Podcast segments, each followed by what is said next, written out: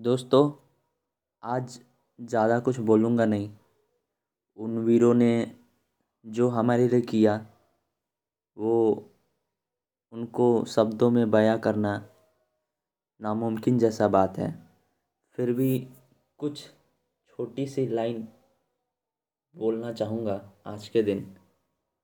आज fourteen February black day for India आज उन वीरों के लिए जितना कहा जाए, वो कम ही होगा।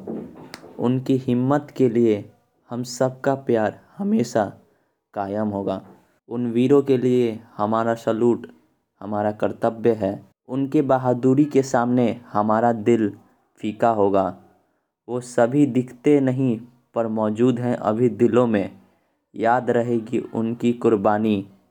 हम सब के आँखों में बसी है उनके लिए प्यार। एक सलूट, उनके नाम।